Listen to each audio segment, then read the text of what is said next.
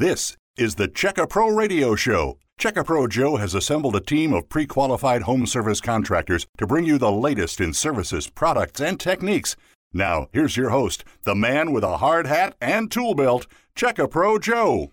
Many of us have hard water in our home, and we've heard of water softeners, but we really don't understand how they work, what they cost, and is it something that we really need? I've asked an expert, Bobby Crowder, the family plumber, to join me here on the program. Hi, Bobby. How you doing, Joe? Thanks for having me on. Yeah, thank you for coming on. Saltless systems. We've heard about these. What's the difference between a traditional salt system and a saltless system? Are they doing the same thing? People think they do, but they don't. The salt systems, it's an exchange from calcium, you know, your calcium magnesium for parts of sodium. Well, the sodium kind of rinses off the the beads inside the inside the softener. The saltless system, like uh, the filters or like the TAC or the NAC, uh, which is the template assisted crystallization, the TAC, and then the NAC is the nucleation assisted crystallization. What it's going to do is uh, when the calcium magnesium comes through the system, it breaks it down to like little nanoparticles. It has about 80, 80 to 85, sometimes 90% chance of not uh, sticking to glass and and silverware and you know dishes stuff like that and your shower doors but it it won't provide 100% uh, soft water like with you when you get it with salt based systems.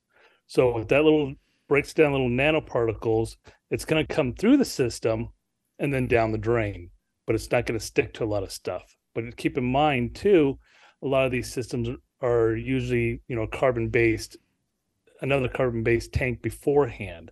You don't have the you know the chlorine and stuff like that. Keep in mind the chlorine is what dries out your skin eliminates the oils on your skin stuff like that.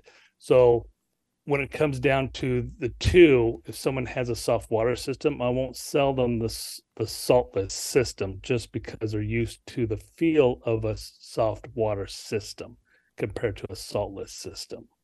So what are the biggest differences between the two? Which would you recommend in general everything else being the same? That's good question. So when when I get asked that, I ask them, you know, do you have any like sensitivity to you know sodium stuff like that? If they do, then I'll I'll guide them towards the towards the saltless system because that doesn't have anything in it, but it also keeps the magnesium and the calcium in your in your water. It just doesn't want to stick to a lot of stuff because it's broken down. So you still have the health benefits of the saltless system you just don't have the you know sensitivity to some of the sodium levels of a salt system now keep in mind people think oh i don't want you know i have high blood pressure diabetes stuff like that so they think oh i don't want to raise my levels super high you would have to drink a full bathtub in one day just to gain maybe a teaspoon of, of sodium in your diet but you get a lot more of that than you would in in foods than you would in your water anyways I agree. That shouldn't be a concern there. There's probably plenty of sodium in, in the bottled water we buy at the store. Correct. All right, Bobby, thank you so much. Uh, Bobby Crowder, the family plumber. Check him out on his website. All of the information is in this podcast description. Checka Pro is your local source for pre qualified contractors. Stay tuned for more of the Checka Pro Radio Show.